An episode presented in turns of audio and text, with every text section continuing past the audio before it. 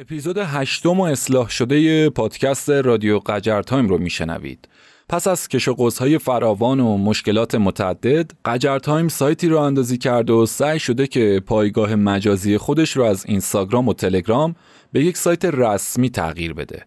امیدوارم دوری و عدم فعالیت ثابت و بدون نظم ما رو بخشیده باشید و بدونید که فقط و فقط دو عامل جلوگیر ما بودن و هستن. اول بودجه، دوم امکانات. اما با حمایت و همراهی شما رفقا هر طور که شده سعی می‌کنیم خودمون رو اصلاح کنیم و ارتقا بدیم تا بلکه بیش از پیش موفقیت های چشمگیری به دست بیاریم همچنین با استفاده از سایت قجر تایم می‌تونید هرچه راحتتر به هر دو پادکست ما دسترسی داشته باشید و آدرس دیگر اپ های پادگیر از ما رو هم به دست بیارید و استفاده کنید. امیدوارم که از این تغییر و تحول استقبال و حمایت کنید تا هرچه زودتر برگردیم به روال سابق جهت تولید محتوا. سپاسگزارم.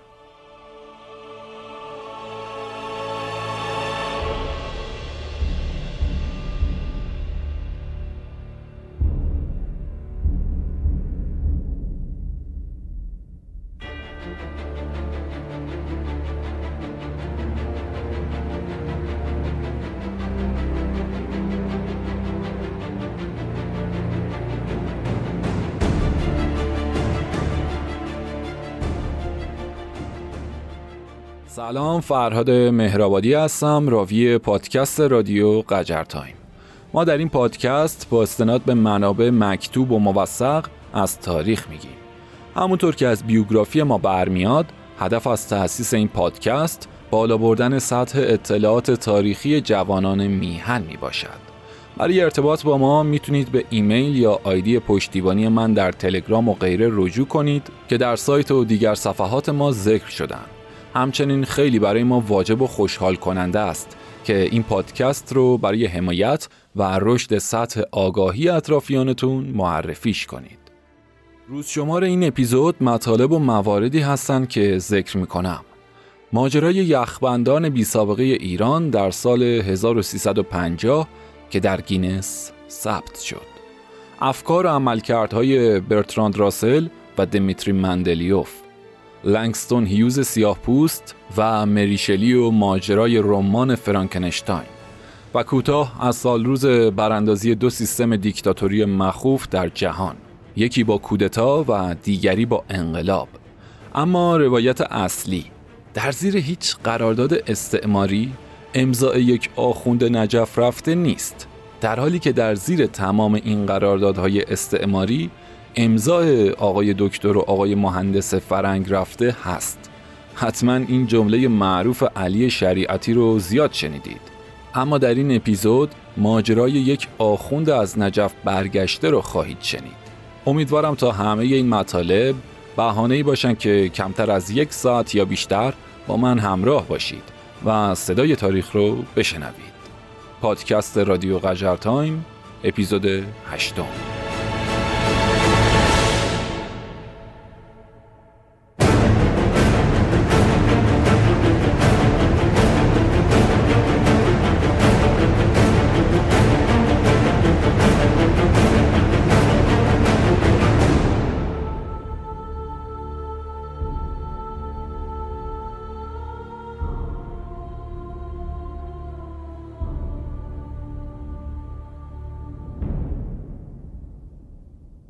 بارش 8 متر برف و یخبندان بی سابقه در تاریخ ایران و جهان در 14 بهمن ماه 1350 تنها بوران ثبت شده در تاریخ که موجب مرگ بیش از چهار هزار نفر شد. در سال 1350 برف و بوران شدیدی در ایران موجب خسارات جانی و مالی زیادی شد. بارش 8 متر برف در پنج روز. کشته شدن چهار هزار نفر. مسدود شدن اغلب جاده های کشور از بین رفتن خونه ها و مدفون شدن تعداد زیادی از خونه ها در زیر بارش برف و ناپدید شدن دیویست روستا هم اتفاقاتی بودند که حدود پنجاه سال قبل از این اپیزود در ایران رخ داد و حسابی جهان رو شکه کرد. این کولاک که رکورد بیشترین تعداد مرگ انسان رو داره در ایرانی که با آب و هوای گرم شناخته میشه رخ داد. طبق گزارشاتی که در سایت های خارجی و ایرانی و روزنامه های قدیمی دیده میشه مصیبت بارترین حوادث اینها بودن. مدفون شدن دوازده روستا در منطقه سمیروم مرگ بیش از هزار نفر در ارتفاعات گیلان و چهل خانوار در یکی از روستاهای کشور. مدفون شدن یک قطار بزرگ با تمام سرنشین ها مدفون شدن روستاهای کاکان و کمهر در نزدیکی یاسوج و روستای شکلاب در مرز ایران و ترکیه که امیدوارم درست تلفظ کرده باشم. در ابتدا مردم از بارش برف شاد بودند اما به زودی برف آروم آروم به بوران شدید تبدیل شد و اگر در شهرهای بزرگ مردم می‌تونستند با این پدیده مبارزه کنن اما در روستاهای کوچک مردم فقط به انتظار پایان برف در خونه ها مخفی می شدن و از سرما جون می سپردن. هشت روز از کولاک شدیدی که در ایران شروع شده بود میگذشت و اغلب جاده های کشور بسته شده بود. کامیوندارهایی که در راه مونده بودن و می‌دیدن که مردم گرسنه هستن قید مالشون رو می‌زدن و بارشون رو با مردم تقسیم می‌کردن گاهی اوقات سرما اونقدر در جاده ها شدت می گرفت که مردم مجبور می شدن هر چیزی که دم دستشون هست رو بسوزونن و خودشون رو گرم کنن. در این شرایط بار زیادی کامیون هم سوخته شد تا مردم از سرما یخ نزنن. در بعضی از استانهای کشور بارش برف جای خودش رو به بارون داد و همین مسئله باعث جاری شدن سیل شد. حیوانات وحشی هم که دیگه غذایی برای تغذیه نداشتن از پناهگاه های خودشون به شهرها اومدن و به ترس مردم هم اضافه شد. یکی از سایت های خارجی که به بررسی و معرفی بله های ویرانگر دنیا می‌پردازه درباره اتفاقی که در سال 1350 در ایران رخ داد نکات تعمل برانگیزی نوشته که میگه کولاک شدیدی که در ایران رخ داد یک هفته به طول انجامید و باعث شد که یک میلیون و 636 هزار کیلومتر مربع در ایران به طور کلی از بین بره و هزاران نفر به معنای واقعی کلمه به خاک سپرده بشن. بسیاری از اونها در حالی که تو خونه خودشون نشسته بودن و به راه چاره فکر می‌کردن به حالت انجماد رسیدن و قبل از اینکه بتونن از شر یخزدگی خلاص بشن به آهستگی مردن. با اینکه ایران یک منطقه خشک و گرم سیری به حساب میاد اما در سال 1350 بدترین کولاک تاریخش رو تجربه کرد و شاهد بارش برفی بود که حداقل 3 متر و حد اکثر 8 متر ارتفاع داشت. همچنین به دنبال کولاک در اون روزها دمای بعضی از استانهای کشور به شدت افت کرد و بعضی از شهرها مانند شهر کرد سرمای منفی 27 درجه رو تجربه کردند. البته پایین اومدن دما به همینجا ختم نشد. دو روز بعد خراسانی ها با سرمای منفی 36 درجه مواجه شدند. در اون زمان روزنامه های مختلفی شروع کردن به تیتر کردن خبر روز و سرمایی که به معنای واقعی استخونسوز بود. عجیبه که برخی از منابع نوشته بودن که سواحل دریای خزر هم به دلیل سرمایه زیاد در اون سال یخ زدن. اما یکی از بیشترین تلفاتی که در این کولاک اتفاق افتاد مربوط به داخل و اطراف شهرستان اردکان بود که شهرستان دوم یزد به حساب می اومد. پدر بزرگ و مادر بزرگ ها یا حتی پدر و مادر هامون تقریبا از این وقایع زیاد دیدن و گفتن.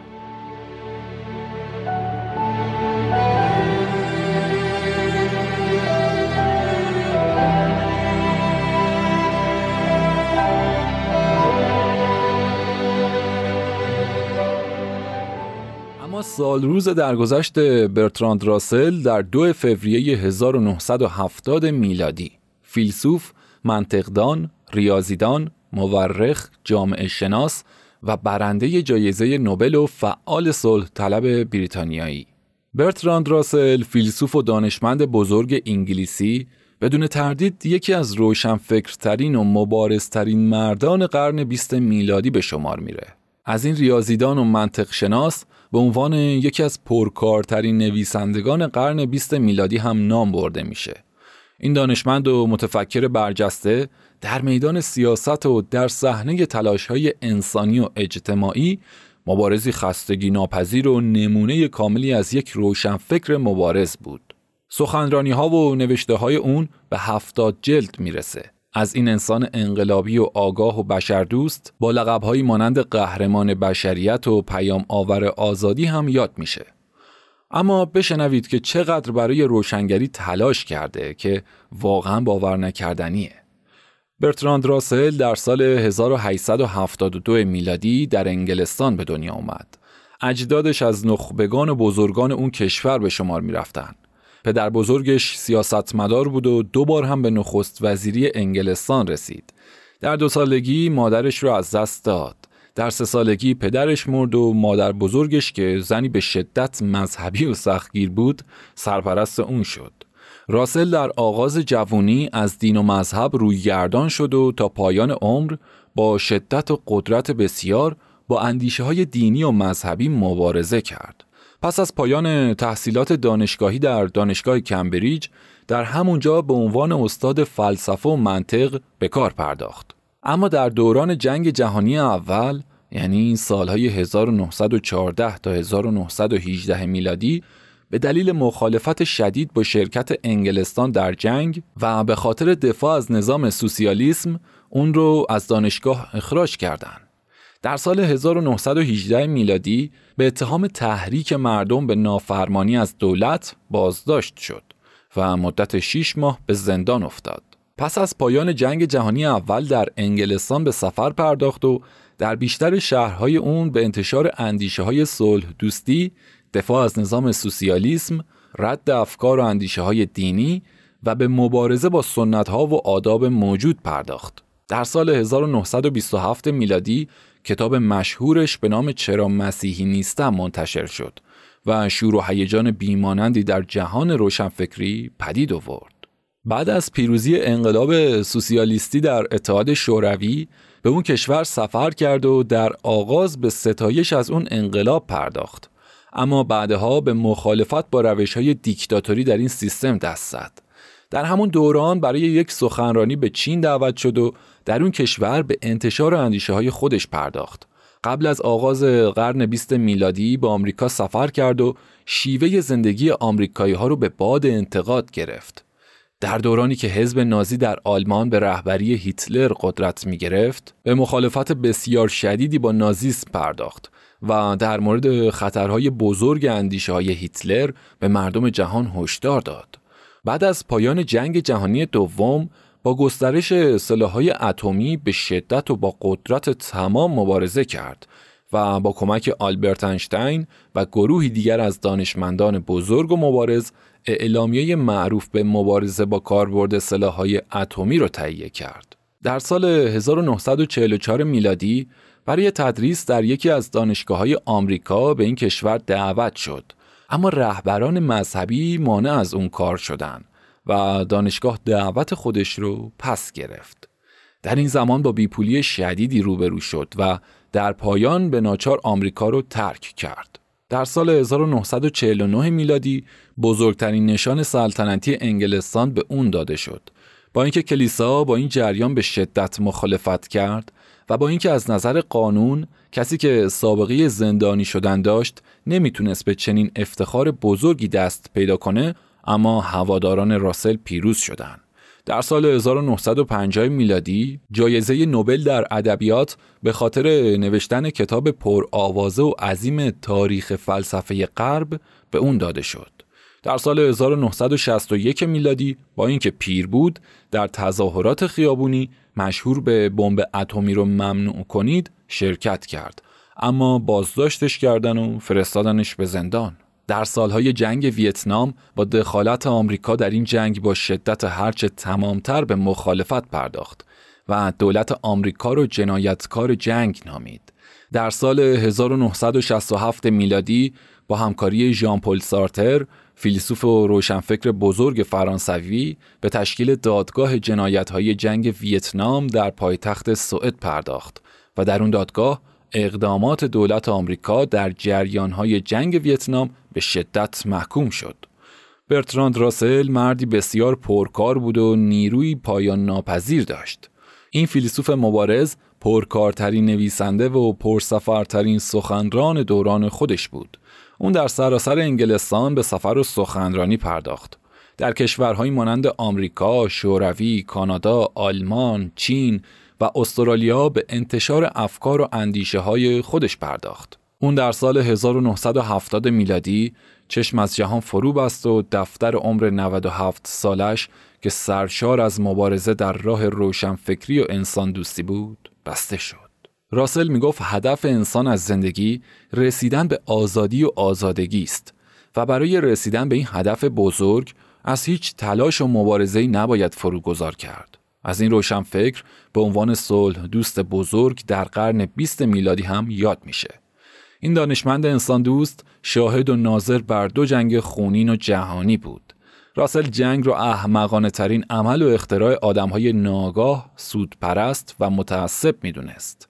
به نظر اون ریشه جنگ ها رو در تاریخ در بیشعوری و بیمنطقی برپا کنندگان جنگ ها و البته که در ناآگاهی و بیخردی سربازان باید جستجو کرد. راسل جنگ های مذهبی رو به شدت محکوم می کرد و برپا کنندگان اونها رو جنایتکاران تاریخ نامید. قبل از شروع جنگ جهانی اول و دوم به مبارزه علیه جنگ افروزی پرداخت و به نیروهای صلح دوست سازمان داد. اون می‌گفت مردم هر کشور باید تاب و تحمل افکار و اندیشه های مخالف خودشون رو داشته باشن و حق ندارن که از آزادی بیان دیگران جلوگیری کنن. یادش گرامی و راهش پر رهرو باد.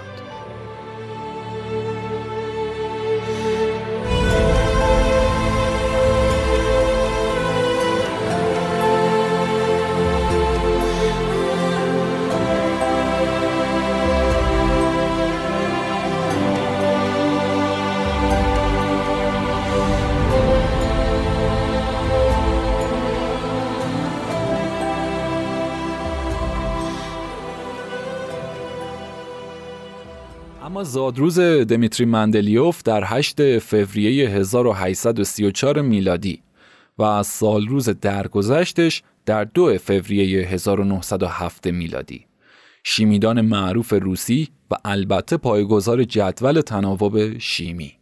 دمیتری ایوانوویچ مندلیوف شیمیدان روسی در 8 فوریه 1834 میلادی در نواحی شرقی سیبری در روسیه به دنیا اومد. اون پس از طی تحصیلات مقدماتی در زادگاهش راهی دانشگاه مسکو شد اما در امتحان ورودی موفق نشد.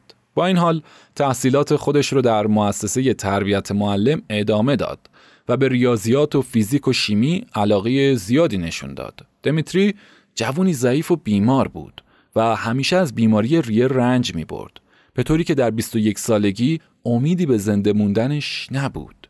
اون پس از چند وقت برای ادامه تحصیل به فرانسه و آلمان سفر کرد و در اونجا تحقیقات و مطالعاتی هم درباره نور به انجام رسوند. مندلیوف بعدش به پترزبورگ برگشت و با نگارش مقاله الکل با آب موفق به اخذ درجه دکترای شیمی شد. اون در سال 1869 میلادی بعد از چند سال کار و کوشش و گردآوری دانستنی های شیمی آماده تدوین جدول عناصر شد. تا اون تاریخ نزدیک به 63 عنصر شیمیایی شناخته شده بود. مندلیوف در جستجوی کشف راه حلی بود که بتونه به نحوی این عناصر رو به همدیگه ارتباط بده. اون اومد 63 عنصر رو به ترتیب افزایش وزن اتمی در جدول مرتب کرد که هیدروژن در اول و عنصر اورانیوم در آخر بود. مندلیوف پی برد که با قرار دادن این عناصر در هفت گروه بر حسب خواص فیزیکی و شیمیایی نظم و ترتیب جالبی به وجود میاد چرا که بعد از هر هفت عنصر دوباره همون خواص تکرار میشه این جدول می‌تونست تغییر حالت خواص شیمیایی عناصر رو با در نظر گرفتن وضعیتشون در جدول به آسونی پیش بینی کنه مندلیوف در صدد این بود که با استفاده از جدول تناوبی وضع عناصر دیگر رو که تا اون موقع کشف نشده بودن هم در جدول تعیین کنه. از این رو وزن اتمی و خواص شیمیایی چند عنصر رو که ناشناخته بودن در جدول پیش بینی کرد و جای اونها رو خالی گذاشت. جدول تناوبی مندلیوف در ابتدا با استقبال مواجه نشد. اما با کشف عناصر دیگه جاهای خالی پر شد و اون به شهرت جهانی دست پیدا کرد. در طی سالهای بعد تمامی آکادمی های کشورهای جهان غیر از مملکت خودش اون رو دعوت کردن و به عضویت پذیرفتن. چون مندلیوف مردی آزادیخواه و طرفدار جدی حقوق زن بود و به این علت مورد لطف آکادمی های داخلی طرفدار تزار روس قرار نگرفت. امروزه جدول تناوبی عناصر کامل شده و عناصر با نظم خاصی به ترتیب عدد اتمی خودشون در خونه های جدول قرار گرفتن. دمیتری مندلیوف سرانجام در 2 فوریه 1907 میلادی در 73 سالگی در اوج شهرت درگذشت.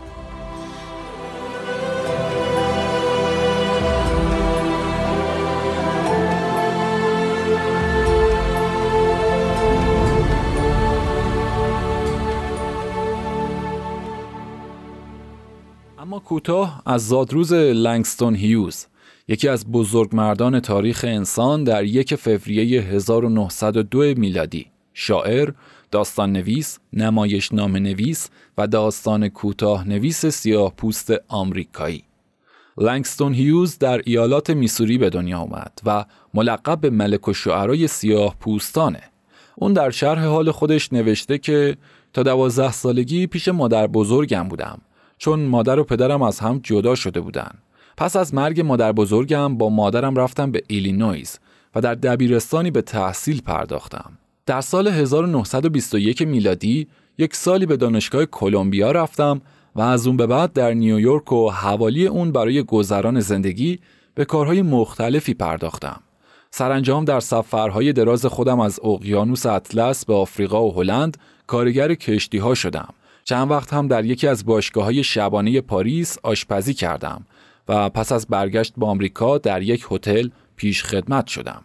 در همین هتل بود که ویچل لینزی یعنی شاعر بزرگی آمریکایی با خوندن سه شعر از من که کنار بشقاب غذاش گذاشته بودم چنان به هیجان اومد که من رو در سالن نمایش کوچک هتل به تماشاگران معرفی کرد. اولین شعر هیوز در 19 سالگی و در مجله بحران چاپ شد و نام اون سیاه از رودخانه ها سخن می‌گوید بود. هیوز علاوه بر شعر قصه و نمایشنامه و مقاله هم می نوشت و در تمام نوشته های خودش به مسائل سیاه پوستان و تبعیض نژادی می پرداخت. اون در سال 1967 میلادی درگذشت و آثاری از خودش به جا گذاشت که حالا دیگه به تاریخ ادبیات جهان تعلق دارن. هیوز دارای شخصیتی بود که از نجات پرستای دوره خودش حراسی نداشت. اون به خوبی ارزش های پوچ جامعه رو می شناخت و با توجه به تمام فشارها و محدودیتها می‌خواست که خودش باشه یا می‌خواست حداقل تاثیرگذار باشه به این ترتیب شخصیت هیوز نمونه یک هنرمند متعهدیه که با درک کامل از زمانه و شرایط اون در جهت بهبود وضعیت هم قدم برمی داشت. هیوز زمانی شروع به نوشتن کرد که جلسات زیرزمینی سیاه پوستان و دوری اعتراضهایی از پیش سرکوب شده بود و طبیعتا راه به جایی نمی برد. چرا که سر اسلحه به سمت اونها بود و با کوچکترین حرکتی که سفیدها از اونها خوششون نمی اومد پوست سیاهشون رو با رنگ قرمز خونشون تزئین می‌کردن. هیوز زمانی شروع کرد که می‌دید سیاه پوستان باور خودشون رو رفته رفته برای آینده بهتر دارن از دست میدن و از خودشون بیزار هستن و افسوس می‌خورن و می‌خوان که همانند سیاه پوستان لباس بپوشن و غذا بخورن برقصن و حتی بنویسن در نتیجه اون شروع کرد که یک تغییری به وجود بیاره تا شرایط رو عوض کنه و مفهوم جامعه سیاه و سفید رو از بین ببره. اون فقط به یک جامعه واحد فکر می کرد. در اون دوره آزادی های هنری تنها حق محدود نشده زندگی سیاه پوستان بود. هنرمندان در آوازها و اشعار و داستانهای خودشون می‌تونستن وضعیت جامعه رو نشون بدن و نهزت جدیدی در جهت رسیدن به آزادی پایگذاری کنند. نویسنده سیاه پوست باید در نوشته های خودش پرده از صورت به ظاهر زیبای بشردوستی بر می داشت. همون بشردوستی که میلیون ها دلار پول به مدرسه مخصوص سیاهان میده بدون اینکه به فارغ و تحصیلان اون کاری بده یا بیمارستان هایی با تجهیزات درجه دو فقط برای اونها بسازه. هیوز از نویسندگان سیاه پوست می‌خواست تا سرگذشت جوانهایی رو بنویسن که با هزاران آرزو و با پرداخت هزینه های زیاد و تحمل سختی های مختلف درس میخوندن. اما بعد از سالها تلاش بدون اینکه امکان کاری داشته باشن به انتهای یک خیابون بنبست می. یا مردمی که به دلیل نبودن امکانات در بیمارستان خودشون به بیمارستان های سفید پوستان پناه می بردن. اما از اونجا هم رونده می شدن و در نهایت جان می باختن. اون از همه افراد طلب افشاگری می‌کنه و می‌خواد که نویسندگان چهره واقعی افرادی که حرفهای زیبا می‌زنن و به این صورت مردم رو سرگرم می‌کنن تا از واقعیت دور بیفتند رو نشون بدن. ما کشور بهتری می‌خوایم. جایی که از مدرسه مخصوص خبری نباشه. جایی که بدنامی بیمعنا بشه. سلاح جنگی ساخته نشه و ما به بشردوستی احتیاجی نداشته باشیم. هیوز اینگونه آرمان شهر مورد خواست نهزت رو ترسیم می‌کنه. اون به دنبال کشوری بود که بتونه اون رو وطن نامیده و با افتخار نامش رو به زبون بیاره و از گفتن نامش آسایش و امنیت رو احساس کنه. ما کشوری می‌خوایم که از آن خودمون باشه. دنیای خودمون.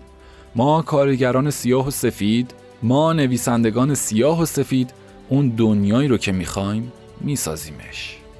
یادش گرامی.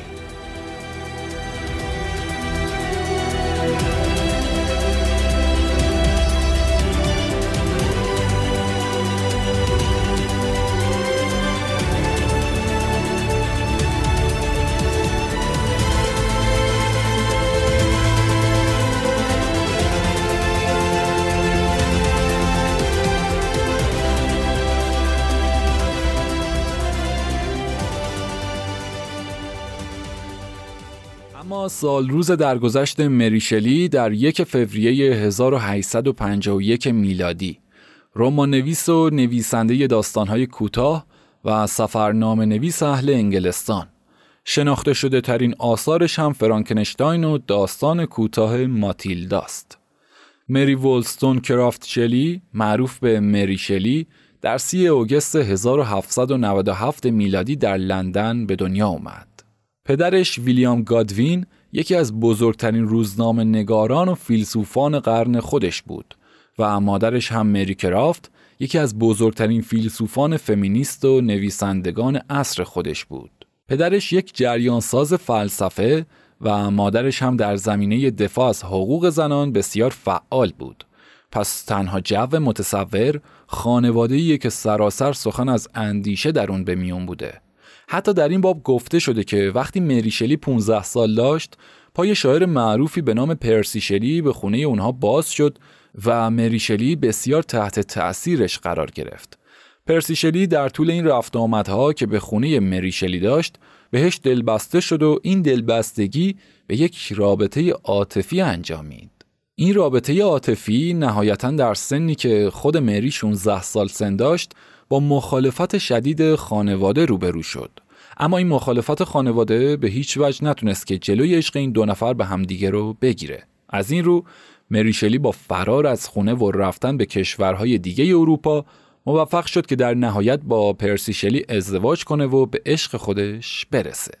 شوهرش یکی از معروفترین نویسندگان و شاعران انگلستان بود و این امر باعث شد که مریشلی در نوشتن اولین کتاب خودش یعنی فرانکنشتاین کمک و راهنمایی زیادی از ادیبان وقت بگیره. اون در تابستان سال 1816 میلادی به همراه همسرش به ژنو رفت و در همسایگی شاعر معروف اون دوران یعنی لورد بایرون زندگی کرد. شبها خونه اونها همیشه محفل ادبی بود و لورد بایرون و تعداد دیگری از نویسندگان مشهور اون دوران در خونه اونها دور هم جمع می شدن. اونها در اون زمان تحت تأثیر جریانات ادبی بودند که اون روزها در دنیا شکل گرفته بود و نویسندگان به سمت داستانهای مربوط به اشباه و ارواح رفته بودند. در فرصتی که در کنار همدیگه بودن وقتشون رو صرف ادبیات می‌کردن و به خانش این داستانها میپرداختن اما شبی از این شبها یک اتفاق جالب افتاد بحث بین افراد داخل خونه بالا گرفت و قرار شد که بایرون و مری و پرسی طبعشون رو در نوشتن داستانهای این مدلی آزمایش کنن. این بهونه دقیقا منجر به نگارش رمانی معروف به نام فرانکنشتاین شد. مری تونست که در مدت کوتاه این رمان رو به نگارش در بیاره و خودش رو در زمره بزرگترین نویسندگان دنیا قرار بده. اون در باب کتاب خودش اینجوری گفته ایده اصلی این کتاب رو من در جریان یکی از رویاها و شاید کابوسهای زندگیم پیدا کردم. اما بسیاری از منتقدین ادبی بر این باور هستند که در نوشتن این رمان تأثیر داستانهای دلهوراور یعنی گوتیک بسیار مشهوده و از عواملی مانند برق درمانی که شیوه معمول درمان برای بیماران روانی بود هم مایه گرفته. همچنین درباره پیدایش حیات و اسطوره مشهور فرانسوی یعنی پرومتئوس رو هم نمیشه در خلق این اثر نادیده گرفت. مریشلی این داستان رو در 21 سالگی به چاپ رسوند. بعد از این اتفاق اما زندگی شخصی مریشلی با مشکلات زیادی روبرو شد. اونو پرسی سه بار بچه دار شدن که دوتا از بچه ها حتی نتونستن سنین کودکی رو هم ببینن.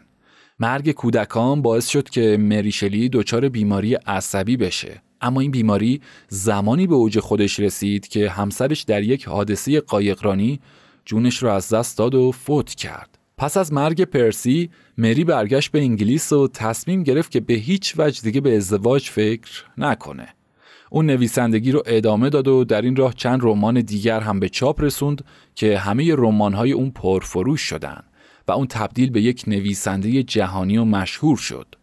در باب داستان فرانکنشتاین اینطور گفتن فرانکنشتاین دانشمند جوون و جاه طلبیه که با استفاده از کنار هم قرار دادن تکه های بدن مردگان و اعمال نیروی الکتریکی جانوری زنده به شکل یک انسان و با ابعادی بزرگتر از یک انسان معمولی تبدیل به موجودی با یک صورت مخوف و ترسناک میشه که روی همه جای بدنش رد بخیه های ناشی از دوختن به چشم می‌خوره. این موجود به حدی وحشتناکه که همگان حتی خالق خودش هم از دست های اون فرار می‌کنه. هیولایی که خالقش هم نمی‌تونه اون رو کنترل کنه و خودش مغهور اون میشه. اون بعد از نگارش چند رمان دیگر در باب داستان ارواح و شبه و از این دست داستانها در معرض های زیادی قرار گرفت. ادهی در اون زمان به اون این نسبت رو دادن که با ارواح خبیس در ارتباطه. و به همین دلیله که درست بعد از نگارش رازهای دنیای ارواح شوهرش فوت کرده و هیچ کدوم از بچه های خودش هم سالم نموندن. حتی چند نفر دیگه گفتن که ایده نوشتن داستانهای خودش رو از ارواح مرده قبرستان ها می‌گیره و در یک شایعه عجیبتری حتی گفتن که اون قلب شوهر از دست رفتش رو در یک پارچه نگهداری و در کمد خونش قایم کرده اما به راستی زمان مشخص کرد که هیچ کدوم از این وقایع حقیقت نداشتند بلکه اون فقط یک نویسنده خلاق بود. نویسنده‌ای که هم در سبک نوشتار هم در شیوه بیان کلمات و اصطلاحات متفاوت بود. و این تفاوت چون همه افراد و ادیبانی که در طول سالها تاریخ ادبیات متفاوت خلق اثر ادبی کردن برای مردم زمانه خودش قابل درک نبود. و طبیعتا برای اون شایعاتی رو هم به همراه داشت. اما نکته ای که در این بین باید به اون اشاره کرد اینه که درست چندین سال پس از مرگ مریشلی دنیا به این اثر ادبی یعنی فرانکنشتاین تعظیم کرد و این اثر ادبی جهان رو فرا گرفت. امروزه کمتر کسیه که به ژانر وحشت در ادبیات علاقه داشته باشه و این کتاب ارزنده رو نخونه یا نخونده باشه. مریشلی پس از گذروندن 53 سال زندگی پربار اما پررنج نهایتا با مرگ طبیعی در سال 1851 میلادی دیده از جهان فرو بست و دفتر زندگی خودش رو با کوله باری از افتخارات ادبی به پایان رسوند.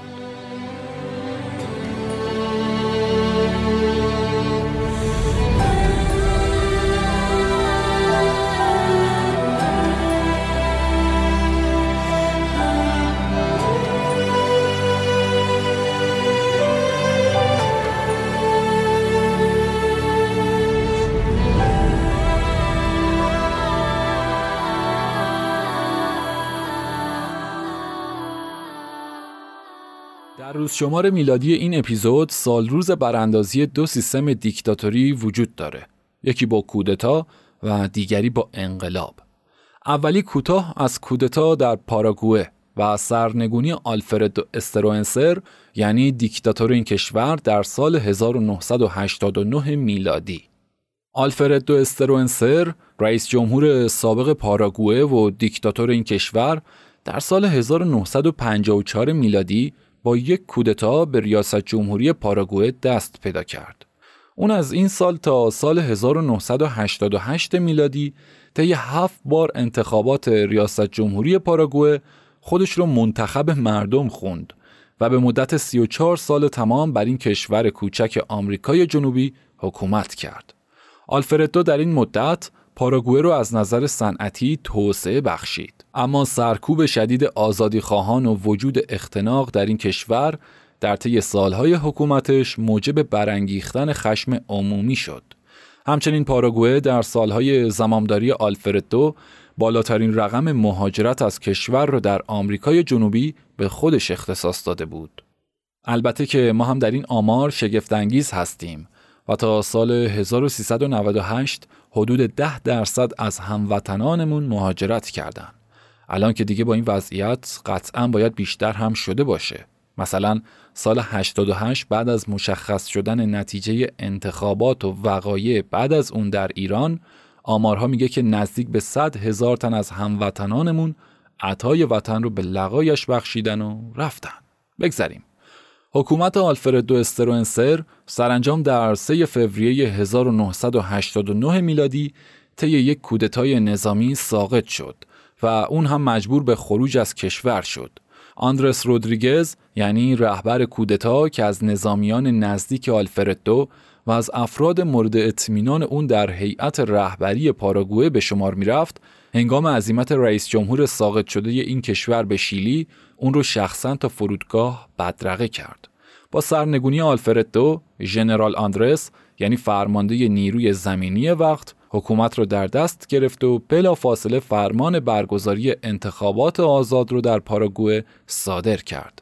آندرس رودریگز خودش تا سال 1993 میلادی یعنی یک دوره چهار ساله در سمت ریاست جمهوری بود و در این سال قدرت به دست غیر نظامیان منتقل شد. اما پایان حکومت دیکتاتوری خاندان دووالیر در کشور هایتی در سال 1986 میلادی خانواده دووالیر در سال 1957 میلادی حکومتشون در کشور هایتی رو به دست گرفتن. اول فرانسوا دووالیر به عنوان رئیس جمهور به قدرت رسید و تا سال 1971 میلادی به مدت 14 سال یک حکومت دیکتاتوری متکی بر قدرت نظامیان در هایتی به وجود آورد. دووالیر یکی از خونخوارترین دیکتاتورهای آمریکای مرکزی بود و همیشه سعی می‌کرد که با پول و تأمین مسائل رفاهی نظامیان اونها رو به خودش وفادار نگه داره. بعد از مرگ فرانسوا دووالیر پسرش یعنی ژان کلود دووالیر معروف به بچه داگ یا به عبارتی طول سگ دیگه در 19 سالگی به حکومت رسید همچنین اونم رسم حکومتداری رو از پدرش فرا گرفت و به ظلم و ستم خودش ادامه داد. ژان کلود در طول حکومت 15 ساله خودش به حدی به آمریکا وابسته شد که هایتی به ایالت 52 اون کشور معروف شد. دووالیر و خانوادهش در دوران حکومت خودشون ثروتی افزون بر یک میلیارد دلار فراهم کردند در حالی که کشور در فقر و تنگ دستی به سر می برد. بعد از نزدیک به سه دهه تحمل حاکمیت ستمگرانه این خاندان اول دانشجویان و ساکنان مناطق فقیرنشین علیه حکومت استبدادی دووالیر دست به قیام زدند و بعدش همراه با سایر طبقات اجتماعی این قیام تبدیل به یک جنبش فراگیر شد. نهایتا در هفته فوریه 1986 میلادی یک شورای ملی متشکل از چهار افسر و دو غیر نظامی اداره کشور را به دست گرفتن و دووالیر به فرانسه فرار کرد.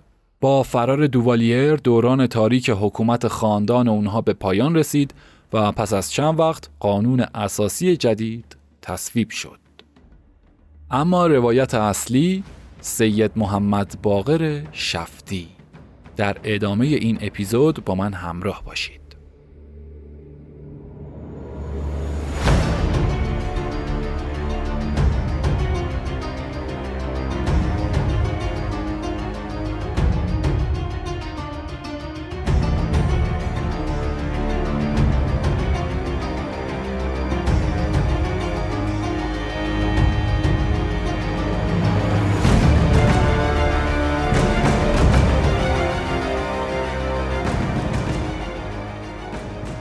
زیر هیچ قرارداد استعماری امضای یک آخوند نجف رفته نیست. در حالی که در زیر تمام این قراردادهای استعماری امضای آقای دکتر و آقای مهندس فرنگ رفته هست. خب حتما این جمله معروف علی شریعتی رو زیاد شنیدید. حقیقت امر اینه که این جمله از اساس اشتباهه. چرا که هیچ زمانی آخوند به جز در موارد بسیار معدود قدرتی در دست نداشته که بخواد زیر قراردادی رو امضا کنه یا نکنه. یعنی در تاریخ ما کسی قلم به دست روحانیون نمی‌داد که بخوان امضا بکنن یا نکنن. در واقع اگر یک مورخ یا یک پژوهشگر در حوزه تاریخ بخواد از کارنامه سیاسی روحانیون در تاریخ دفاع کنه بهتره که از نمونه های واقعی نوشته و گفته بشه. مانند خدمات دو سید بهبهانی و تبا تبایی که در پیشبرد اهداف مشروطیت تلاش های بسیاری داشتند یا ماجرای سقط الاسلام تبریزی که البته اون از روحانیون شیخیه بود. اما در این بخش قصد ما اینه که ماجرای یکی از همون موارد معدود که در شروع بحث گفتم رو باز کنیم. این روایت مربوط میشه به سید محمد باقر شفتی که احتمالا در تاریخ اولین مردیه که عنوان حجت الاسلام رو دریافت کرده. چون ماجرا شاید کمی پیچیده باشه مجبورم که گاهی توضیحات کوتاهی از کارکترهای مربوط به این روایت رو ذکر کنم تا بهتر لب کلام رو متوجه بشید. چون اصل ماجرا مربوط میشه به دوره محمدشاه قاجار. پس از همین شخص روایت رو شروع می‌کنم. البته که مخاطبین قجر تایم فرق بین محمد شاه فرزند فتح علی شاه و محمد علی شاهی که مجلس رو به توپ بست رو می‌دونن. این رو گفتم تا مخاطب و شنونده جدید به اشتباه نیفته با من همراه باشید.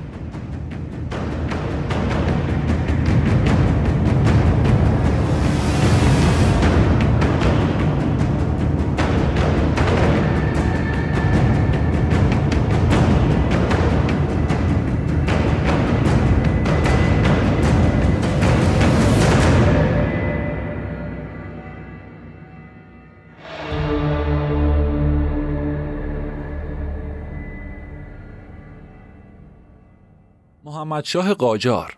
در حقیقت پادشاهی اون ثمره عهدنامه ترکمنچای بود. به این معنی که دولت روسیه در مقابل تصاحب یک سوم از خاک ایران ضمن عهدنامه فوق عهدهدار شده بود که نایب السلطنه یعنی شاهزاده عباس میرزا رو تنها جانشین فتح علی شاه بشناسه. اما چون اون قبل از پدرش از بین رفت در نتیجه دولت روسیه از فرزندش یعنی از محمد میرزا حمایت کرد و کشور انگلستان هم برای اینکه کشور روسیه یعنی رقیبش به تنهایی از الطاف شاه آینده برخوردار نشه به نوبه خودش اون رو در جهت تصاحب تاج و تخت در مقابل رقباش کمک کرد.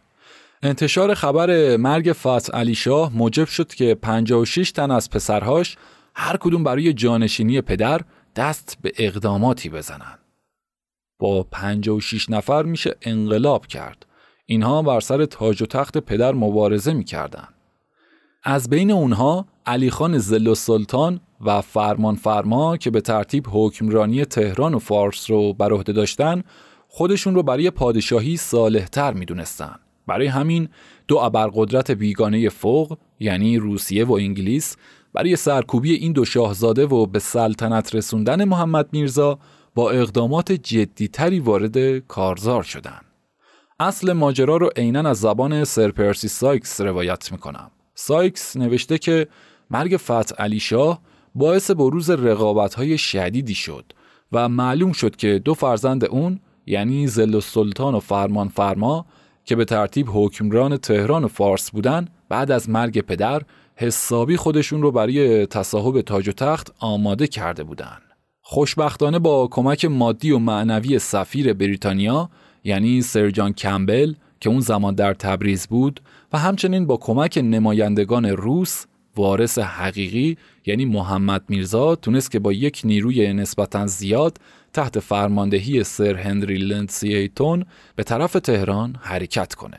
در این قضیه وزیر مختارهای بریتانیای کبیر و روسیه با شاه همراه بودند. که باعث شد نیروهای زل و سلطان اون رو ترک کنن و این مدعی تسلیم شد و در تاجگذاری برادرزادش در تهران هم حاضر شد اما خب فرمان فرما یک رقیب خطرناک بود ژنرال انگلیسی فوراً برای حمله به اون روانه شد و با یک حرکت سریع و تند به اصفهان رسید و کمی بعد از این قوای اون رو در هوای مهدار و تیره در نزدیکی قمشه قافلگیر کردند.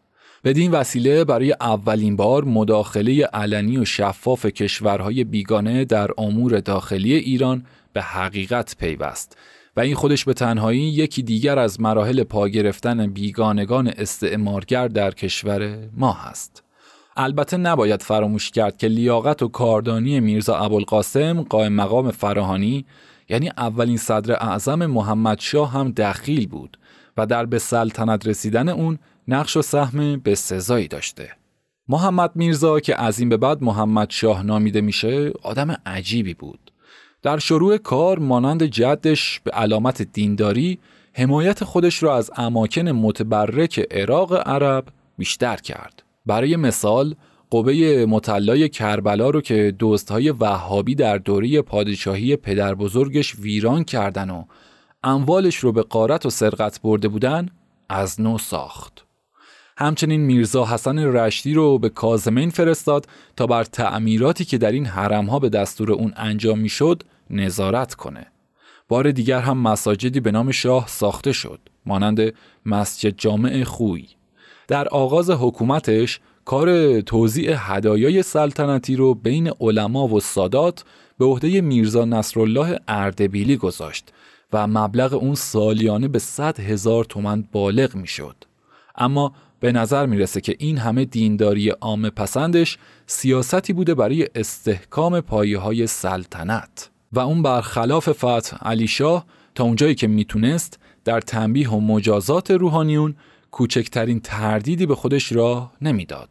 اون حتی قبل از اینکه بر عریکه سلطنت تکیه بزنه دستور داد تا یک آخوندی رو در تبریز و در ملع عام به دار بکشن که در نوع خودش و در اون زمان واقعا عجیب بود. اون نه تنها اعتقاد عمیقی نسبت به روحانیت شیعه نداشت بلکه تحت ارشاد معلم و مرشد و صدر اعظم خودش یعنی حاجی میرزا آقاسی راه تصوف رو انتخاب کرده بود و به وسیله زین العابدین شیروانی مشهور به مست علی شاه وارد فرقه نعمت اللهی شده بود. اون حاجی میرزا آقاسی رو قطب آسمان شریعت و طریقت می‌دونست و از اعمال عجیبی که حاجی میرزا آقاسی انجام می‌داد تصوف رو انتخاب کرد. حرفای عجیب و غریب و خرافاتی هم در این داستان موجوده که دیگه ارزش اون چنانی برای روایت نداره واقعا.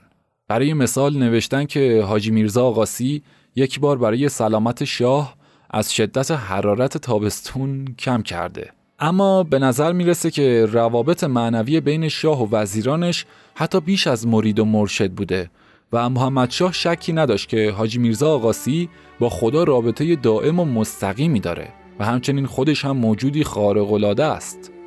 تلقین و تشبیه دیگه. حالا که تا اینجا مقداری از محمد شاه یعنی از فرزند عباس میرزا و نوه فتح علی شاه شنیدید وقتشه که روایت سید محمد باقر شفتی رو بشنوید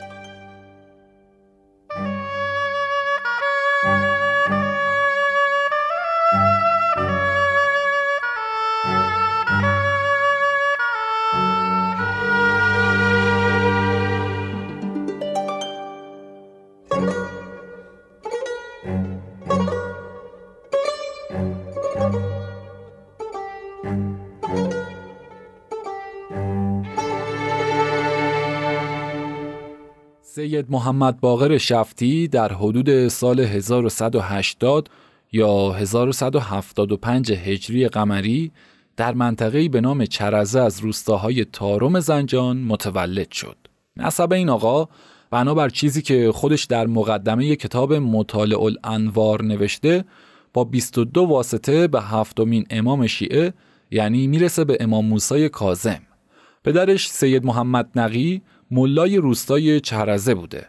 از زندگی پدرش سید محمد نقی اطلاعات چندانی در دست نیست. به جز اینکه شاید قبل از سال 1192 هجری قمری درگذشته باشه. همین. محمد باقر در 20 سالگی شفت رو ترک کرد و در سال 1192 هجری قمری برای تحصیل علوم دینی به کربلا رفت و بعدش هم از اونجا رفت به نجف. در کربلا تو درسهای وحید بهبهانی و سید علی تباتبایی حضور پیدا کرد و در نجف هم تو درسهای بحرالعلوم و جعفر کاشف القطاع معروف حاضر شد. خلاصه اینکه بعد از کسب علوم فوقالعاده برگشت به ایران و رفت به کاشان. یک سال بعد هم وارد اصفهان شد. در حالی که به گفته خودش به جز یک دستمال که مقداری نو خشک در اون بود به علاوه یک کتاب چیز دیگری به همراه نداشت. خلاصه امیدتون در زندگی رو از دست ندید. اما خب مانند جناب شفتی هم نباشید. حالا در ادامه متوجه خواهید شد. تون کابونی در قصص العلماء نوشته که در آغاز جوونیش که هنوز هیچ گونه شهرت و آوازهی نداشته به خاطر امر به معروف و نهی از منکر در امور اشراری که به لحو و لعب و ساز و نقاره زدن مشغول بودن دخالت می‌کرده و حتی قصد گلاویز شدن با اونها رو هم داشته که به وسیله همون اشرار به زندان افتاد. اما خب بعد از اون با شفاعت امام جمعه اصفهان آزاد شد. پس نشون میده این اشخاص از کارگزاران حکومت بودن که تونستن این مرد رو به زندان بندازن. آه. در انجام امر به معروف و اجرای احکام شرع خیلی سخت گیر بوده. همچنین یک رساله هم در لزوم اجرای شریعت در دوران غیبت امام زمان نوشت و خودش اجرای حدهای مجاز رو بر عهده گرفت. به طوری که در همین منبع نوشته شده که هفتاد نفر رو با حدود شرعیه خودش به قتل رسوند. متهمین رو اول با اصرار و ملایمت و به تشویق اینکه خودم در روز قیامت پیش جدم شفیع گناهان شما خواهم شد به اقرار و اعتراف میکشیده و بعدش غالبا با گریه اونها رو گردن می‌زده. و خودش هم بر کشته های اونها نماز میخونده. همچنین گاهی هم در حین نماز قش می‌کرده. اما حد غیر قتل زیاد بود. در دفعه اولی که به خاطر لوحات حکم به قتل یک نفر داد و هر کسی که تکلیف کرد اون شخص رو به قتل برسونه ابا کردن. آخر خودش بلند شد و یک ضربه زد که بر اون فرد تاثیر چندانی نداشت. اما خب بالاخره یک شخصی بلند شد و گردن متهم رو زد. خلاصه حکایت همون خودگویی و خودخندی عجب مرد هنرمندی بوده. این شیوه گفتار و کردار هم بینیاز از وارسی هست. همین داوری رو کم و بیش از زبان یحیی دولت آبادی شنیدیم و می‌تونیم در کتبش بخونیم. برای مثال درباره شفتی نوشته که سید باقر در سلطنت فتح علی شاه در این شهر هم حاکم بوده هم اجرا کننده ی حکم. چنانکه بعضی از کسانی رو که محکوم به قتل می‌کرده به دست خودش رشته ی حیات اونها رو قطع مینموده.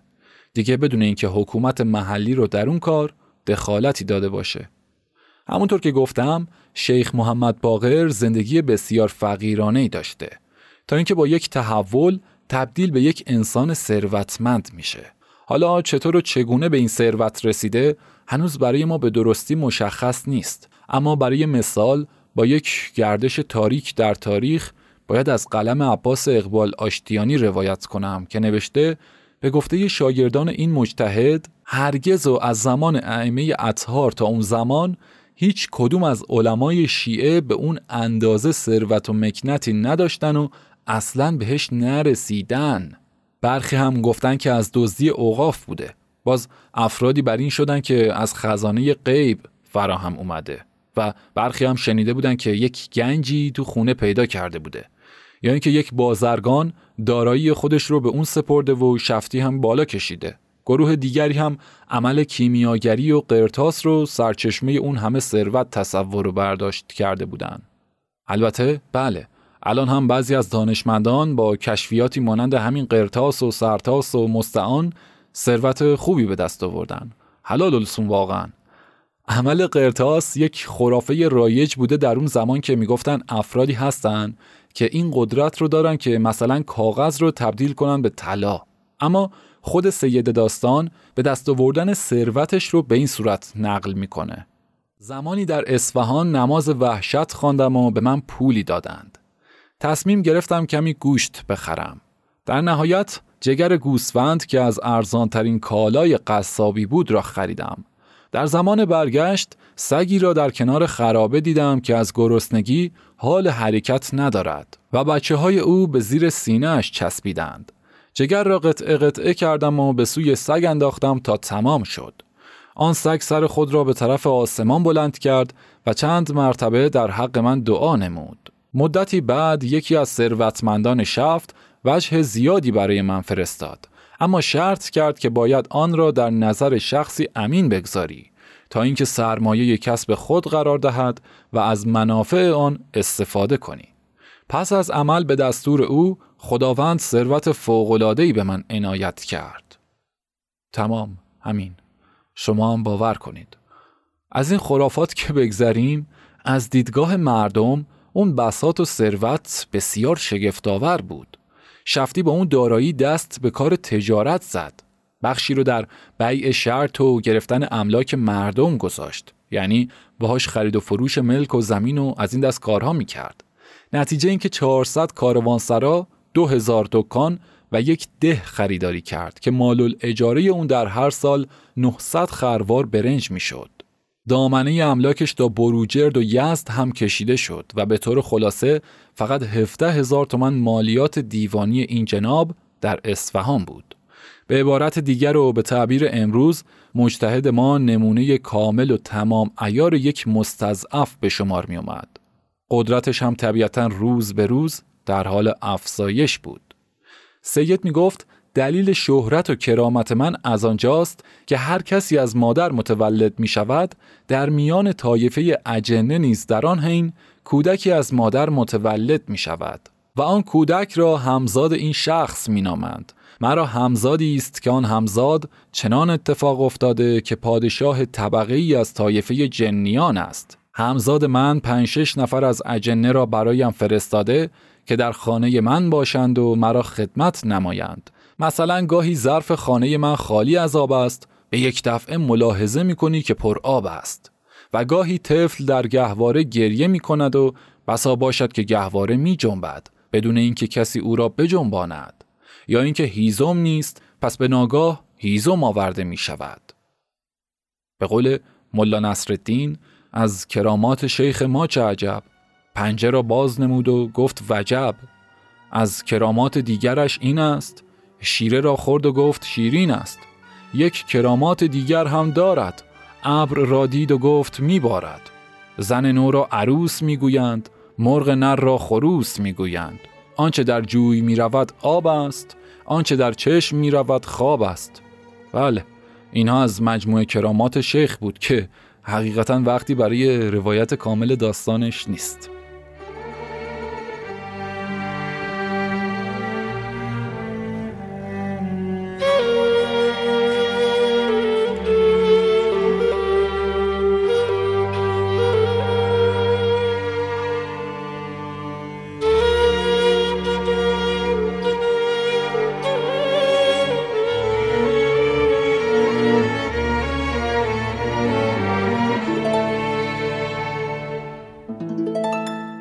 شخصیت و ابهت اجتماعی این جناب شفتی به حدی بود که هیچ کدوم از سران و بزرگان اصفهان رو به خودش را نمی‌داد.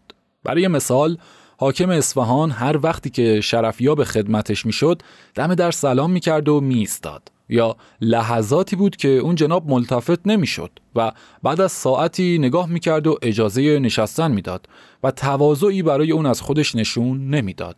یعنی مثلا ندیدمت. خودش رو فقط با پادشاه مملکت همشن می‌دونست و هر زمانی که فتح علی شاه به اصفهان می‌رفت به ملاقات سلطان میشتافت. باید گفت که حق هم داشت. به این علت که قدرت و ثروت سید شفتی با توجه به روایات و حکایات منابع حتی بیشتر از فتح علی شاه و دستگاه و دربارش بود. چنان که نوشتن در سال تا اون در شهر رشت اموال بلاوارث و بیمالک بسیار زیادی جمع کرده بودند. فتح علی شاه به دیدن سید رفت و گفت که پادشاه صاحب ایال و بسیار فقیر شده است. شما از آن اموالی که در رشت جمع شده به ما کمک کنید. سید مبلغ 20 هزار تومن به شاه کمک کرد. دیگه شما خودتون مبلغ و وضعیت و تاریخ رو بسنجید و قضاوت کنید.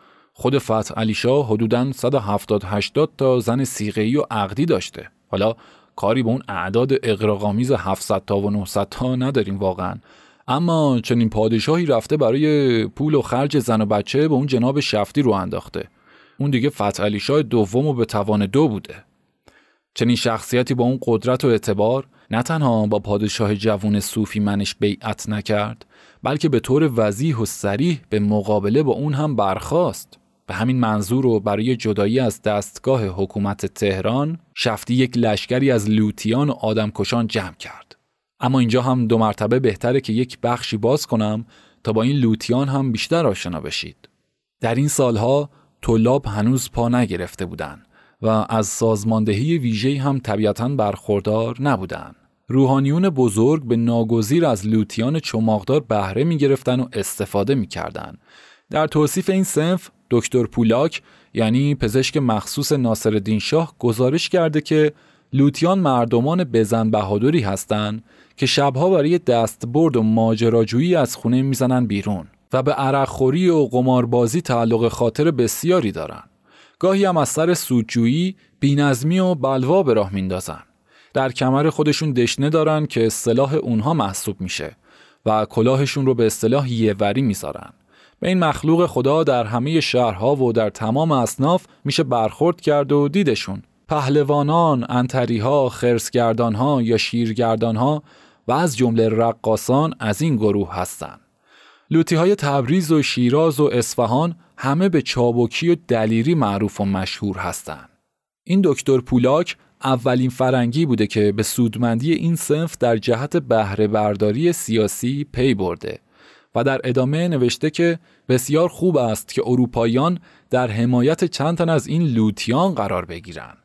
اما خواهیم دید که اول روحانیون و بعدش انگلیس زودتر از پولاک دست به کار شدند و سپاه لوتیان رو در جهت سرکوب اجیر کردند. کازنبیک هم در کتابش یک جا از لوتی ها یاد کرده و نوشته که لوتیان اوباشی هستند بی اخلاق و بی شرم که شمارشون روز به روز در حال افزایش بود به ویژه در تبریز و اصفهان اینها نشست های پنهانی خودشون رو در خرابه ها و زیرزمین ها برگزار می‌کردن بدمستی می‌کردن دست به دزدی می‌زدن در بین خودشون به چند دسته تقسیم می شدن. سرکرده هاشون در پایتخت از احترام نجبا و بزرگانی که به اونها نیاز داشتن برخوردار بودن. حتی یکی از رهبرانشون به نام هیدرخان از شاهزادگان صفوی به شمار می رفت. لوتیان هر چند وقت یک بار به شهرها یورش می بردن و ایجاد ترس و وحشت می کردن. اولین قلع و قمع این اوباش از برکت لشکرکشی محمد شاه بود به اصفهان. دومین بار میرزا تقیخان امیرکبیر با جدیت و برای همیشه شرشون را از سر مردم کند و خلاص کرد. اگرچه این گواهی کازنبیک چندان درست نیست چون لوتیان تا سالیان درازی بعد از میرزا تقیخان باز هم در کار بودند. ویلم فلور یعنی یکی از کارشناسان نامدار در مورد تاریخچه لوتیان به ما یاد میده که واژه لوتی و الوات با لاتولوت و داشمشتی یکیه. کلاه مخملی های لنگ بدوش هم یادگاری از همون دوران هستند. مقامات مذهبی به ویژه در نیمه یکم صده 19 از این نوباش به عنوان گروه های ضربت استفاده می‌کردن. به این صورت که به وقت تصویه حساب با این و اون یا در رقابت با قدرت حاکم از سپاه لوتی و لوتیان بهره می گرفتن و اجیرشون می‌کردن یا به دزدی و کشتن رقیب وادارشون می‌کردن گاهی هم در جهت قصب املاک اونها رو به روستاها میفرستادن حتی دربار و اهل داد و ستت هم در زمان نیاز دست به دامن همین الوات می شدن. به این صورت که در ناخورسندی های اجتماعی و شورش عوام لوتیان رو در جهت سرکوب به کار می گرفتن و البته که اجرت هم بهشون می‌دادن. به گواه یحیی دولت آبادی کمتر روحانی متنفذی بود که لوتیان چماقدار خودش رو نداشته باشه. این قشون مسلح کوچکترین بهره ای از سواد و اصول دین نبرده بودن و نداشتن. همگی نیازمند پول بودن و آبونونشون از اجیر شدن در راه دستبرد به املاک و اموال مردم فراهم می‌شد. هر جایی هم که رقیب و مخالفی سربلند می‌کرد به آسونی اون رو سربنیست می‌کردن. جماعت لوتی در ابراز دینداری راه و روش ویژه خودشون رو داشتن. برای مثال محلات شهرها رو به نام دوازده امام نامونشون می‌کردن. یعنی به شهرها جنبه دینی می‌دادن یا به رتق و فتق دعواهای محلی میپرداختن. در روابطشون با داروغه و بازاری نقش میانجی ایفا می‌کردن. اما در اصل مانند یک قشون در خدمت روحانیون بودن. زور این سنف مسلح تا جایی بود که از لخت کردن مردم و حتی از بستن و کشتن کوچکترین پروایی نداشتن. به نام دین باج شرعی می گرفتن. تو کوچه و بازار به حد که ناموس و آزار زنان برمی اومدن و البته که دست به کشتار هم می زدن. وقتی هم که احساس خطر می‌کردن بست نشینی راه مینداختن از همین رو لوتیان رو بست نشینان هم میخوندن سرپرست میسیون آمریکایی گواهی می‌داد هفته ای نبود که در ارومیه لوتیان چماقدار به نام دین دست به آدم کشی نزنن. الوات حتی گهگاهی سرخود و بدون اجازه از حکومت به نام خودشون سکه می‌زدن و ضرب می‌کردن. در این موارد به سرکرده هاشون لقب شاه می‌دادن و به جای حکومت از اونها تبعیت می‌کردن. یعنی از این راه نشون می‌دادند که حکومت رو به رسمیت نمی‌شناسن و همچنین نمونه های این مسئله کم هم نیست. یه چیزی مانند قوانین درونی وایکینگ ها. حالا البته دولت های خارجی به ویژه انگلیسی ها از نزدیکی و دوستی با سران لوطیان که مجتهدان بوده باشند دریغ نمی‌کردند. چنانکه در ادامه خواهید شنید. نکته مهم اینه که لوطیان وطن نمی شناختن و به آسونی هم به دام دشمنان ایران به ویژه در دام انگلیسی ها می افتادن و اجیر می شدن. بی دلیل نبود که تاریخ نگار انگلیسی یعنی خانم لمتون که همیشه پشت و پناه روحانیت و انجمنهای سری بود در ستایش از این الوات تا جایی پیش رفت که به اونها لقب رابین هود داد اما خطر بزرگتر زمانی پیدا شد که انگلیسی ها در راه تجزیه ایران و رقابت با روس ها به بهره برداری از مجتهدان بزرگ و لوتیان اونها پرداختند.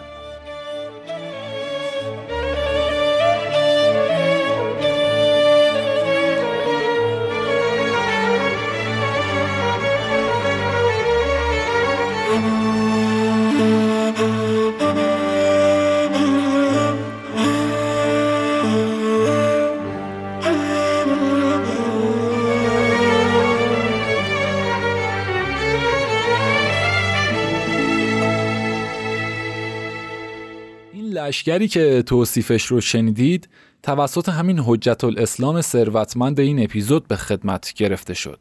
به گفته برخی از تاریخ نگاران باعث و بانی بیشتر خرابی اصفهان همین الوات بودن.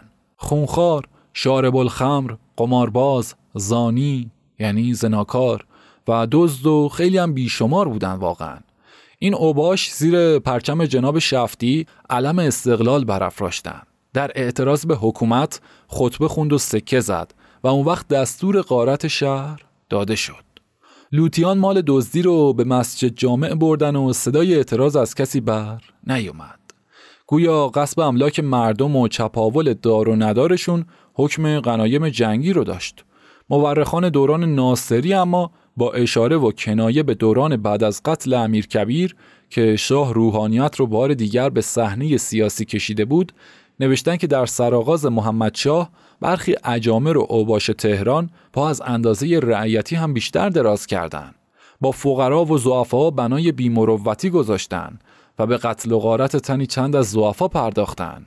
ظاهرا اون تاریخ نگار رسمی رو بیشتر از این یارای تشریح سرشت قشون مجتهد اصفهان نبوده. سپهر هم از روی ناچاری یکی دو سطر در کارنامه این اشرار و اوباش نوشته و اضافه کرده که بسیار وقت بود که در اصفهان اشرار دشنه خونی را در آبگیرهای مساجد غسل می‌دادند و شستن میفرمودند و بدان فخر می‌کردند و چه بسا شبها که لوتیان به خانه بازرگانان یورش می بردند و به زن و فرزندشان تجاوز می کردند و اموالشان را به قنیمت می گرفتند. اگر کسی در فردای آن روز از حدیث شبانه یاد می کرد بیگمان که شب دیگر سر از تنش بر می داشتند. سیاهان اروپایی هم گواهی می‌دادند که این لوتیان در شمار بدترین افراد جامعه بودند و در پناه مجتهدین سازمان یافتند. فلاندن یعنی نقاش فرانسوی که در اون سالها در اصفهان بوده نوشته که سید شفتی تبهکاران و دزدان و آدمکشان را از ولایات فرا خوند و دور خودش جمع کرد. اون مزدوران هم به زیر پرچم رسوایی در اومدن و اربابان کوچه و بازار شدند. خودسرانه از مردم مالیات می گرفتن. هر کسی هم که به خیال ایستادگی می افتاد خونش به قارت می رفت. مردم اگرچه در وحشت بودن اما همت اون رو نداشتن که به تنهایی خودشون رو از دست این ستم روایان خلاص و آزاد کنن. بارها شکایت به دربار فرستادن و موثر نیفتاد. قدرت حراسانگیز مجتهد نتونست مردم رو با خودش یار کنه. به این شکل بود که لوتیان اصفهان در ازای مزدی که می‌گرفتن به طرف جان و مال مردم دست درازی می‌کردن. هر کدوم چند نفری به بازار و روستاها یورش می بردن و دمار از روزگار مردم در می آوردن. اما زیر سایه مجتهدی بودند که هیچ قدرتی رو به رسمیت نمی شناخت.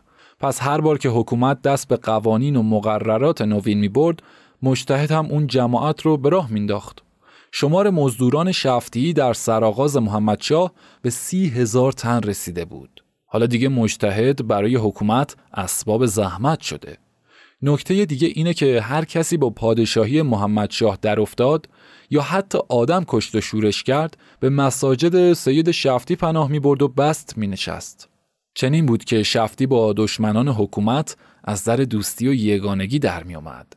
دشمنی از این هم فراتر رفت تا در سال 1838 میلادی حدود سال 1217 شفتی شورشی آشکار علیه حاکم اصفهان یعنی علیه خسروخان برانگیخت و به انداخت. از این رو هم اون حاکم تن به دخالت علما در امور کشورداری نمی‌داد. بدتر و مهمتر از همه داستان هرات بود در سال 1837 میلادی یعنی همون حدود سالهای 1216 تا 1217 شفتی با سفیر انگلیس علیه حکومت متحد شد و همراه با روحانیون دیگر فتوا داد که لشکرکشی محمدشاه به هرات خطاست. همچنین فرستاده انگلیسی یعنی دکتر مکنیل مجتهد رو در اعلام خودمختاری از حکومت مرکزی تشویق کرد.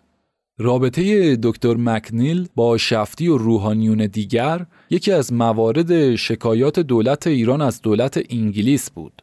چنانکه در سال 1839 میلادی حدود سال 1218 سفیر ایران در اعتراضی از طرف امنای دولت خودش به وزیر خارجه انگلستان یعنی به پالمرستون نامه نوشت که این مکنیل با علمای ممالک نواحی ایران بعضی مزامین مبنی بر اخلال و افساد نگاشته. من جمله به خدمت جناب آقای سید محمد باقر مجتهد اصفهانی نامه فرستاده.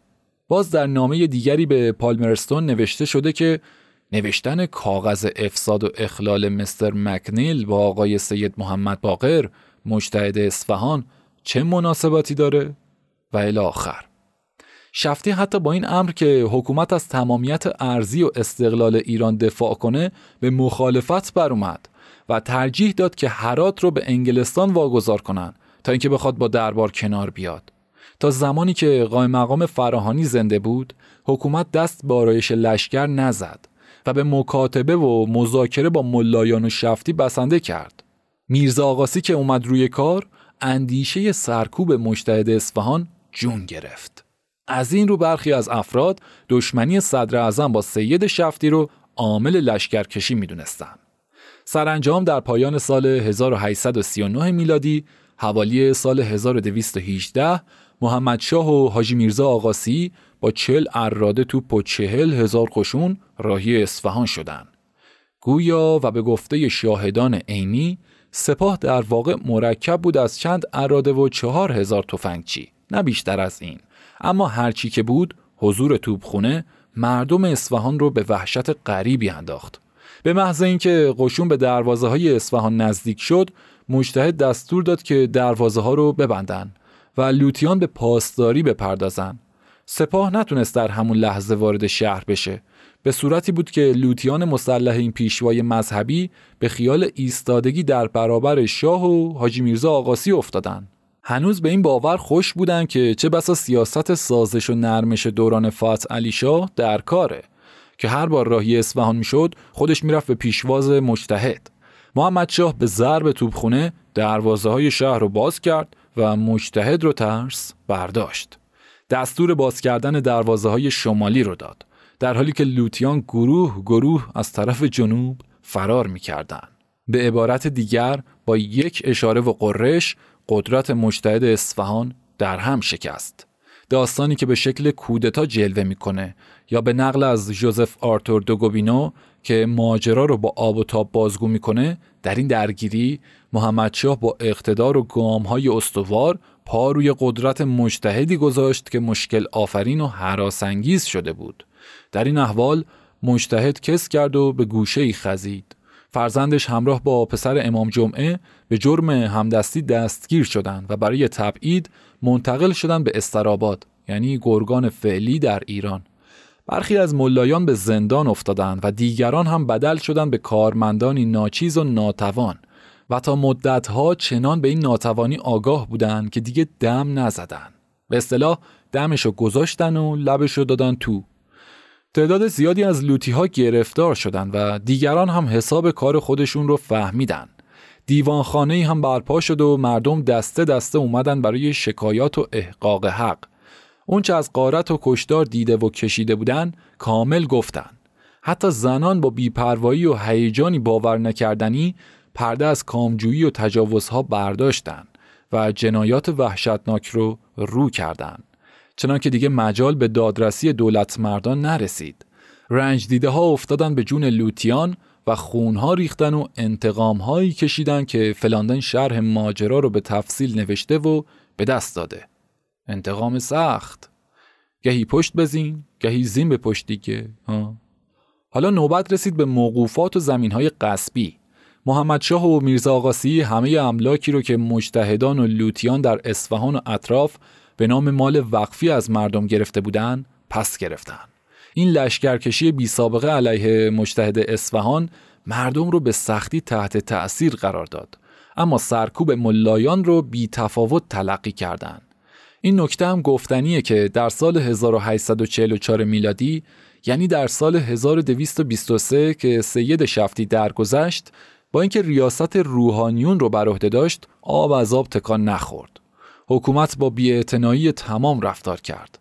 حتی مجلسی هم در سوگ این بابا برپا نشد و کاری نکردند در این باب کنسول فرانسه از ترابزون یک گزارشی به وزیر خارجه دولت تابع خودش فرستاد و نوشت که مفتخرم به اطلاع آن جناب برسانم که مشتهد اصفهان در 22 مارس درگذشت.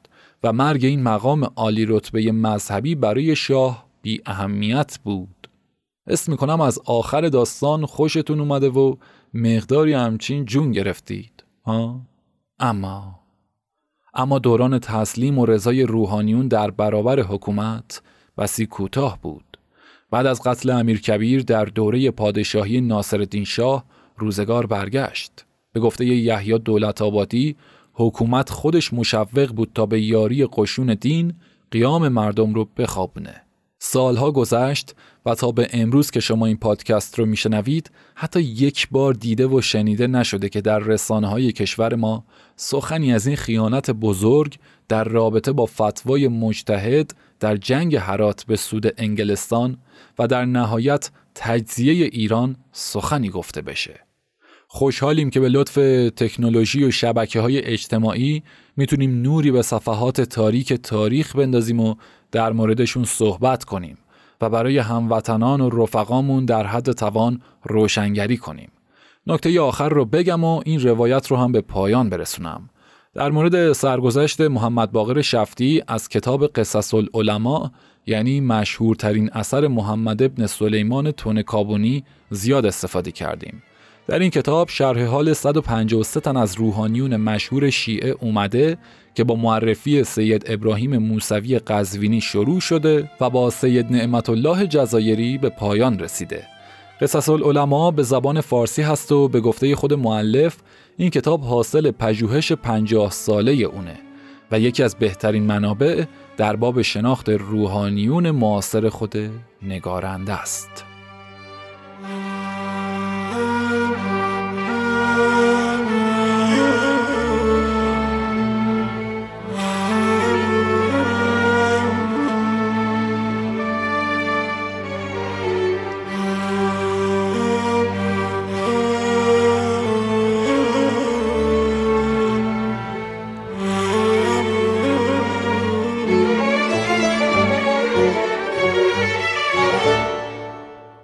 سخن پایانی اپیزود هشتم به پایان رسید نظرات خودتون در مورد سید محمد باقر شفتی رو برای ما بنویسید و ارسال کنید. برای اطلاع از روند تولید محتوا به علاوه استفاده از دیگر مطالب قجر تایم در سایت و اینستاگرام و تلگرام و غیره حضور داشته باشید و با معرفی صفحات ما به نزدیکانتون لطفا حمایت از ما رو فراموش نکنید. همچنین برای هر نوع حمایت و همراهی و ارتباط با ما می‌تونید از طریق ایمیل و اینستاگرام و آیدی پشتیبانی من در تلگرام پیام بدید و ارتباط برقرار کنید. بسیار سپاسگزارم که تا پایان این اپیزود با من همراه بودید و صدای تاریخ رو شنیدید. منتظر اپیزود نهم و اصلاح شده پادکست رادیو قجر تایم باشید.